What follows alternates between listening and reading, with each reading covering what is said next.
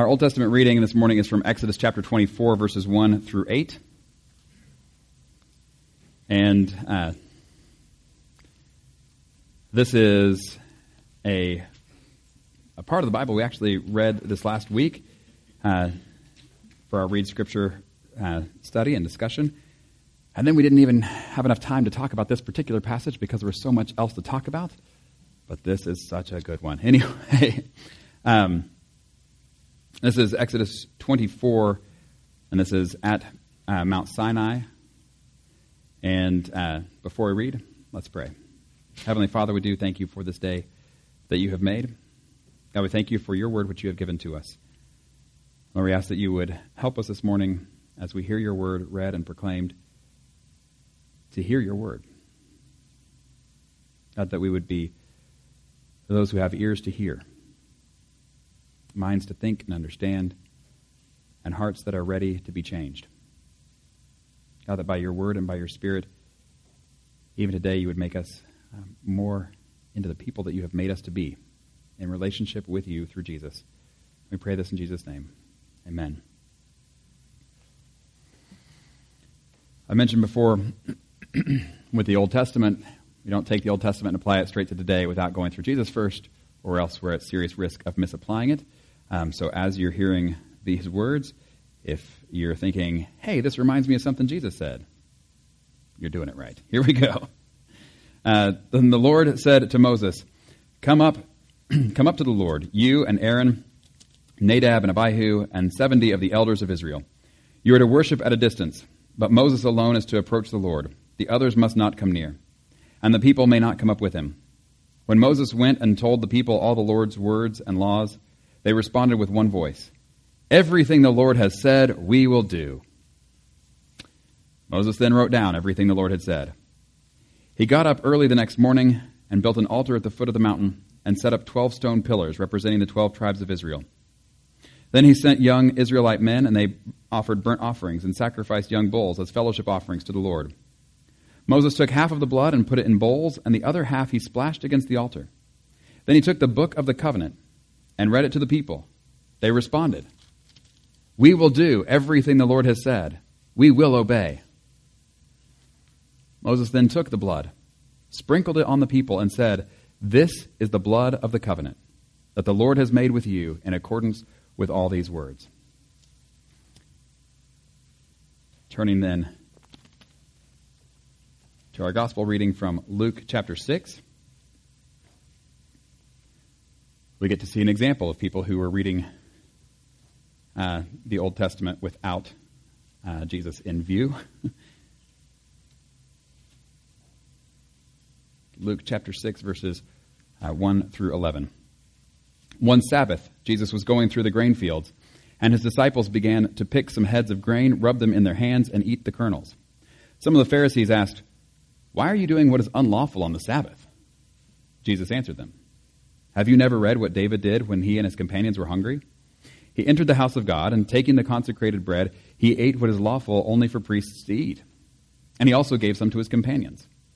Then Jesus said to them, The Son of Man is Lord of the Sabbath. On another Sabbath, he went into the synagogue and was teaching, and a man there was there whose right hand was shriveled. The Pharisees and the teachers of the law were looking for a reason to accuse Jesus. So they watched him closely to see if he would heal on the Sabbath. But Jesus knew what they were thinking and said to the man with the shriveled hand, Get up and stand in front of everyone. So he got up and stood there. Then Jesus said to them, I ask you, which is lawful on the Sabbath? To do good or to do evil? To save life or to destroy it? He looked around at them all, and then he said to the man, Stretch out your hand. He did so, and his hand was completely restored. But the Pharisees and the teachers of the law were furious and began to discuss with one another what they might do to Jesus. This is the word of the Lord. Thanks be to God. well, the last uh, several weeks we've been looking at a passages dealing with uh, food sacrificed to idols, whether or not to eat food sacrificed to idols. And I know that everybody has been coming back week after week because we're still troubled by this uh, whole idea of eating food sacrificed to idols every day. We're going about our business going, I don't know, do I eat the food sacrificed to idols or not? Like, this is a pressing concern for everyone, right? No. it's not for us. It was for people in Corinth in Paul's day. This was one of the main things that was uh, at issue for people who were Christians and trying to follow Jesus in a world that wasn't. And so they're surrounded by a culture where people are having food sacrifice idols. They're having uh, these times of worshiping idols and making these sacrifices. And then this is where the meat is coming from in the markets. And so for Christians who are saying, we want to follow Jesus, we don't want to follow the idols. How do we do that? And so for us, the question is the same as them. We want to follow Jesus. We don't want to follow idols. How do we do that? And so he gives us uh, this example of how to, uh, like how for the Corinthians, they were to deal with this food sacrificed to idols. When can they eat it? When should they not eat it? What does that look like? And then we, we today can look at that, we can learn from that, and we can apply it to the situations we face where we may be uh, in danger of following idols. We asked the question last week is Paul a coward? And we answered no. he was not a coward. And so uh, we you know, can find all kinds of examples of uh, places throughout the New Testament where we see him uh, standing very strong in the face of all kinds of dangers. But we asked the question because last week was when uh, we actually saw him writing, Therefore, my dear friends, flee from idolatry. That's what he says. Run away, run away. And we're like, is he saying this because he's a coward? Not at all. But because he recognizes the danger of idolatry for what it is. And so um, the, today, though, we're going to be looking at a different question about Paul, uh, that being, is he a people pleaser? Is he somebody who just tries to get everybody to like him? Is that one of his highest priorities? And I think you would see, no, that, that is not who he is. That's not how he operates. And yet, he does say some things that might lead us that direction. But before we get that, um, we uh, left off last week with a, um, some idol thoughts. Not I D L E, but I D O L, idol thoughts. And I bring these up again because uh, two reasons. One, we didn't get to finish them last week. we got the uh, we got to hear the thoughts, but we didn't get to hear the way that Scripture addresses these very same ideas. And then, um, and we're not going to go through all of them again this week. But then the other thing is um, because this is uh, not only what Paul was telling them to flee from, and this is an example for us in our day and age, but also the ones we're going to look at this morning uh, really do lead in well to where he's going today. This, by the way, is the last week on um, the food sacrifice to idols, and next week we're getting to move into the next section of the letter. And um, so pay attention now. This is, this is kind of it on this one. Um, okay, so first of all, oh, before we even get to that, uh, first of all, the idol thoughts. One of them we said last week was uh, it's our money, our time, our bodies, our lives, so we should be able to do whatever we want with them. Right? Kind of thinking of the day. And yet, for the Christian, that should be different. Or in 1 Corinthians 6, Paul writes, Do you not know that your bodies are temples of the Holy Spirit who is in you, whom you have received from God? You are not your own. You were bought at a price. Therefore, honor God with your bodies. It's different, isn't it? Or then um, another one was it's fine to spread gossip about people as long as we say we're concerned about what's going on with them. Pretty common, yeah? But, as Paul writes to the church in Ephesus in Ephesians chapter 4, do not let any unwholesome talk come out of your mouths but only what is helpful for building others up according to their needs, that it may benefit those who listen. It's Pretty different. Another one. We should hate our enemies, do harm to those who hate us, make those who curse us sorry, and plan revenge against those who mistreat us. Pretty common. But for Christians, on the other hand, Jesus says in Luke chapter 6, But to you who are listening, I say, love your enemies, do good to those who hate you, bless those who curse you, pray for those who mistreat you. Very different. One more. We shouldn't be the ones serving other people, they should be the ones serving us. Pretty common. But in Mark chapter 10, as Jesus called his disciples together and said, You know that those who are regarded as rulers of the Gentiles lord it over them, and their high officials exercise authority over them. Not so with you. Instead, whoever wants to become great among you must be your servant, and whoever wants to be first must be slave of all. For even the Son of Man did not come to be served, but to serve, and to give his life as a ransom for many. So you see the way. That there's a difference in, um, in Scripture that's very different from uh, the kind of the culture that we live in and that we're surrounded by and that we're influenced by. And that uh, we can be affected by. To the point, even, of not even recognizing that there's a difference. And just going along with the ways of the culture and thinking that we're following Jesus. When it's actually very different. This is uh, some of what was going on with um, the church in Corinth as they are dealing with the food sacrificed to idols, and you got people who are eating it, going, "What? I don't. Everybody's doing that. I can do that. It's fine. It's not a problem." And other people who are going, "No, this is a huge problem. Can't do that at all." And then Paul actually comes in and answers with Christian wisdom and gives kind of a confusing answer because he, his answer, which you know everybody wants to know, can you eat it or can you not eat it? Yes or no, Paul. Just give us one of those. And he doesn't give him one of those. He's like, you know what? Sometimes it's fine. Sometimes it's not. At all. What?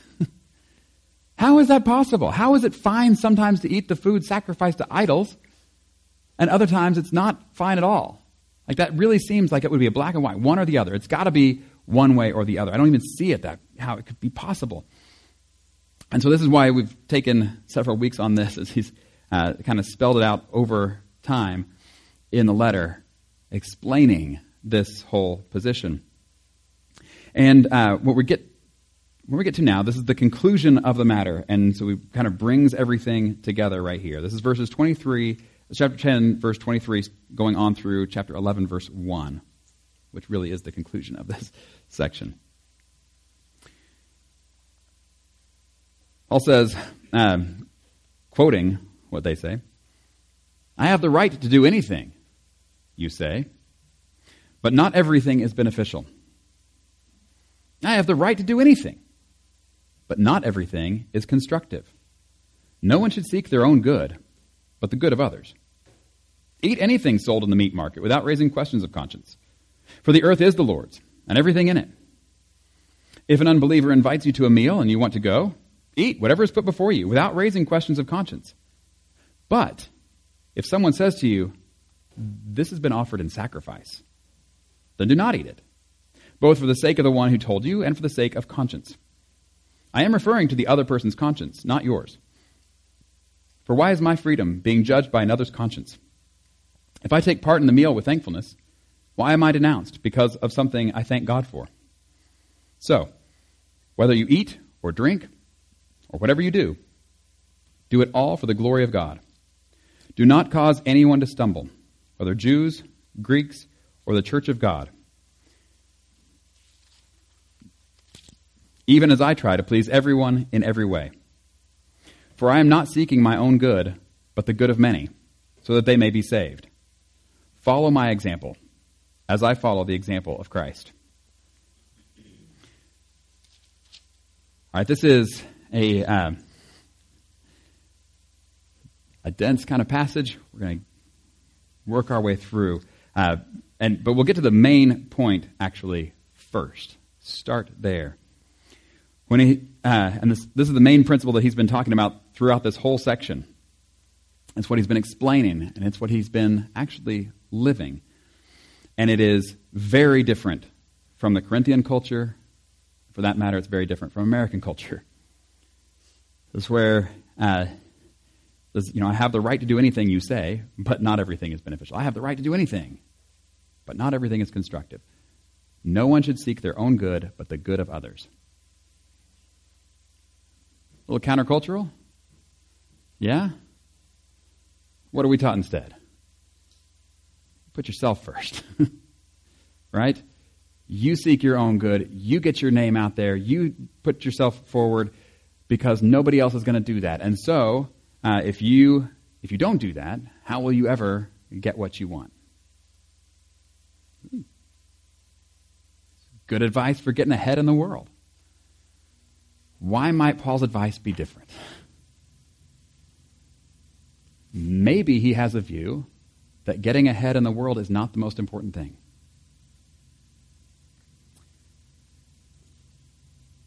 And this is where it does come down to issues of priority.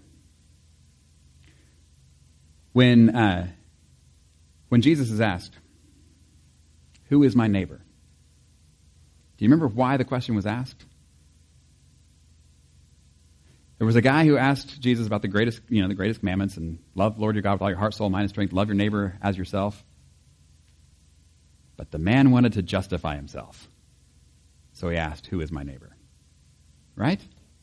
Because if I can take some kind of people and say they're not my neighbor, then I can still feel pretty good about who I am and how I've been living. So he wanted to justify himself. Does Jesus let him justify himself?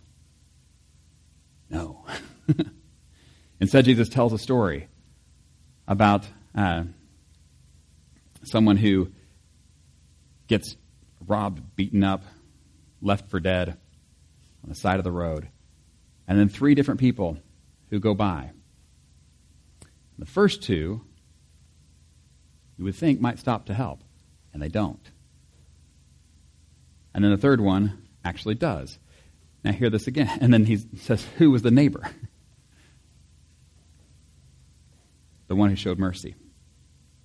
So, here, verse 24 again. No one should seek their own good, but the good of others.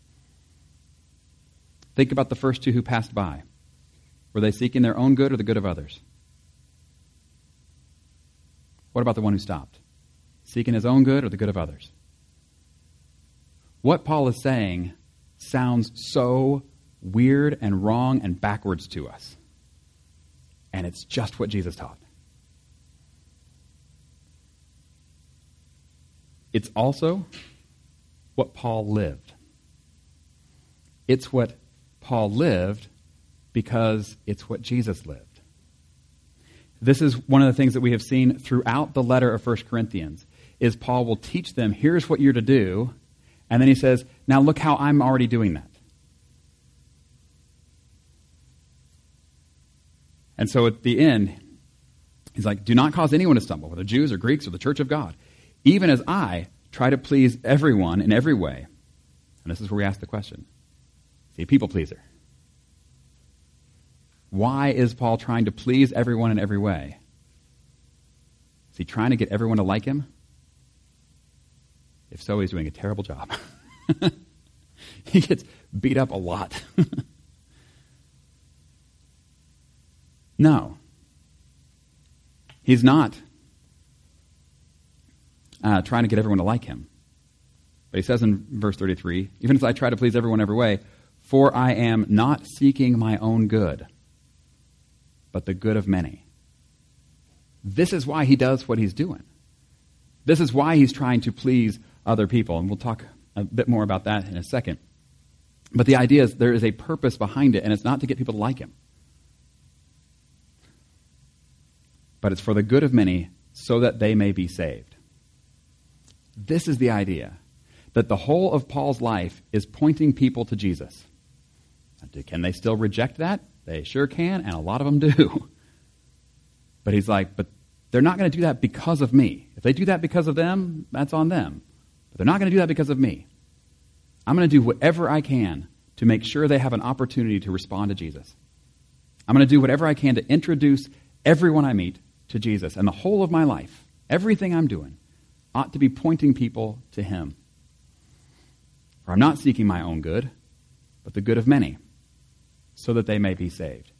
That's a very different perspective, isn't it? And that which we talked about earlier, of kind of the perspective of our culture at large. But then there's the other reason why Paul says he does this is verse uh, chapter 11, verse 1. He says, Follow my example as I follow the example of Christ. And as you look at Jesus, this is how he lives, right? It's all for the glory of God. It's. Does Jesus ever make any personal sacrifice? Yes. Does he do it for the good of others? Yes. Is there. expect somebody to be like, objection, leading the witness. Anyway. This is how Jesus lived for the good of others, self sacrifice. And so then Paul says, it's because of that that I'm living this way. I'm not doing this so that people will like me more. I'm doing this for the glory of God, so people will know Jesus, so that uh, I will be more like him and the other people will be more like him. For the good of many, so that they may be saved. So, with that in mind, that's those are, these are the principles that then come into play when it comes into the specifics. So these are the general things. So then you look in the middle and go, okay, so what are the specifics he's answering here with these general principles? And it's do we eat the food? Do we not eat the food? And you may have situations you're facing right now that aren't this particular situation, but could maybe fit in this category where you're wrestling with do I do this? Do I not do this? How do I go about what I'm getting ready to do? So as he talks about this, maybe uh, this is the kind of matrix you plug your situation into. So first, he says there are times you can eat. You can eat the meat, and it's fine. And uh, it's been pointed out that sometimes this is the difference between menu and venue. So if, it's a helpful way to remember it anyway, that the, the meat isn't the issue. That Christians can eat the meat. And he says, why can they eat the meat? Well, Psalm 24 says, the earth is the Lord's and everything in it. That's actually our call to worship this morning. The earth is the Lord's and everything in it, which means he created this meat. So I can thank God for the meat and I can eat it. That's not the problem. Okay? Well, what if somebody invites you to a meal? Can you go and eat that? And he's like, yeah, totally fine. Go, eat the meat. Again, not a problem with the meat. But what if then somebody says, hey, um, you know that was sacrificed to an idol? He's like, well, then don't eat it. Like, but I thought you just said the meat was fine. Why am I now not eating something that is totally fine to eat? Have you followed his logic so far? Have you been able to apply the principles that we talked about that are like the big general principles of how he's following Jesus and what he's doing? So why would it not be okay to eat the meat that's totally fine and other, other times to eat? For the good of others, right? And so there's somebody who is saying, look, the way I see it, if you're eating that meat, you're participating in idolatry. And you're like, guarantee you I'm not. But we don't need to have that fight right now. I'll just not eat the meat. One day, maybe you'll get to a point where you understand, and then we can share a meal together where we're both eating the meat and it's fine. But we don't have to have that conversation up front so I can eat the meat. I'm willing to put that off. Now, this is where Paul had even said earlier uh, that he would go with no meat kind of the rest of his life. if, if that's, uh, says, Uh, this is in chapter 8, verse 13. Therefore, if what I eat causes my brother or sister to fall into sin, I will never eat meat again, so that I will not cause them to fall. The putting the other's interest ahead of our own. Um, and then he goes, verses 29 and 30. Uh, he's talking about the other person's conscience. Why am I being judged? What, what's that about with their conscience? And it's basically their conscience affects you when you are affecting them. but, like if you've got meat that you've bought at the market and there's nobody around who's raising concerns of conscience, then do you still have to abide by their conscience? No. You can eat. It's fine. Um, but the point is, this is chapter 10, verse 31. So whether you eat or drink or whatever you do, do it all for the glory of God. You hear how much stuff that covers? It covers eating and drinking and everything else of life. so whether you eat or drink or whatever you do, do it all for the glory of God. That's by the way, this is the uh, Halloween verse. I don't know if you noticed that. Halloween is October 31st. That's 1031. This is 1 Corinthians 1031. Just keep that in mind. It's coming up.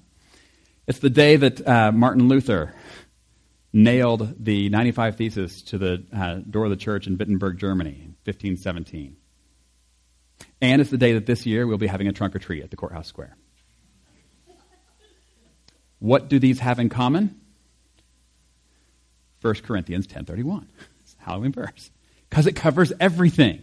Whether you're nailing 95 theses to the door of the church in Wittenberg, Germany, you're doing that, do that to the glory of God. If you're participating in a trunk or treat and handing out candy to kids, do that to the glory of God. And everything in between. This is the way that Paul has been living He's been living this way because this is how Jesus has been living. And Jesus said, Follow me. And so Paul is doing that, seeing every sacrifice he's making as worth it because he sees the difference it's made in his life and he sees the difference it makes in the lives of others. We have a culture that wants us to curve in on ourselves to the point that we can only see ourselves and, the, and then we only see others in that they reflect us well. That's not Christian. Christian is very different. It is when uh, Paul says, No one should seek their own good, but the good of others. It's been pointed out, he doesn't use even the word neighbor here, like love your neighbor. But going back to how Jesus tells the story about, well, who is my neighbor? And what he gives him is someone who is an other. And so when Paul says here, no one should seek their own good, but the good of others, that's those who are different from you, not those who look just like you. This is what Jesus says. You're thinking Paul's just gone off track here. this is what Jesus says uh, in Matthew chapter 5, the Sermon on the Mount. He says, um, if you love those who love you, what do we do? The people who love us and we love them, we pat ourselves on the back and we go, we're good Christians because look how we love so well. And he says, if you love those who love you, what reward will you get? Are not even the tax collectors doing that? And if you greet only your own people, what are you doing more than others? Do not even pagans do that? Be perfect, therefore, as your heavenly Father is perfect. There is a very different way of living than the tax collectors, than the pagans. And what's so crazy is it's a way of living that even embraces and welcomes the tax collectors and the pagans. But they're not welcoming back, right? Yeah. Paul says, No one should seek their own good, but the good of others. Do not cause anyone to stumble, the Jews, Greeks, for the church of God, even as I try to please everyone in every way. For I am not seeking my own good, but the good of many, so that they may be saved. Follow my example, as I follow the example of Christ. In the name of the Father, the Son, and the Holy Spirit. Amen. Heavenly Father, we do thank you for this day that you have made. And God, we, um, we admit that we are those who very often live our lives to try to bring glory to ourselves. And God, we ask that you would uh, show us the error of our ways. That you would help us to see clearly the differences between what our culture says is normal and the life that you are calling us to. God, help us uh, to be those who follow Jesus well, that whatever we do, we do to point people to you, that you would be glorified here and everywhere. We pray this in the name of Jesus, who taught us to pray, saying, Our Father, who art in heaven, hallowed be thy name. Thy kingdom come, thy will be done, on earth as it is in heaven. Give us this day our daily bread. Forgive us our debts, as we forgive our debtors. Lead us not into temptation, deliver us from evil. For thine is the kingdom, and the power, and the glory forever. Amen.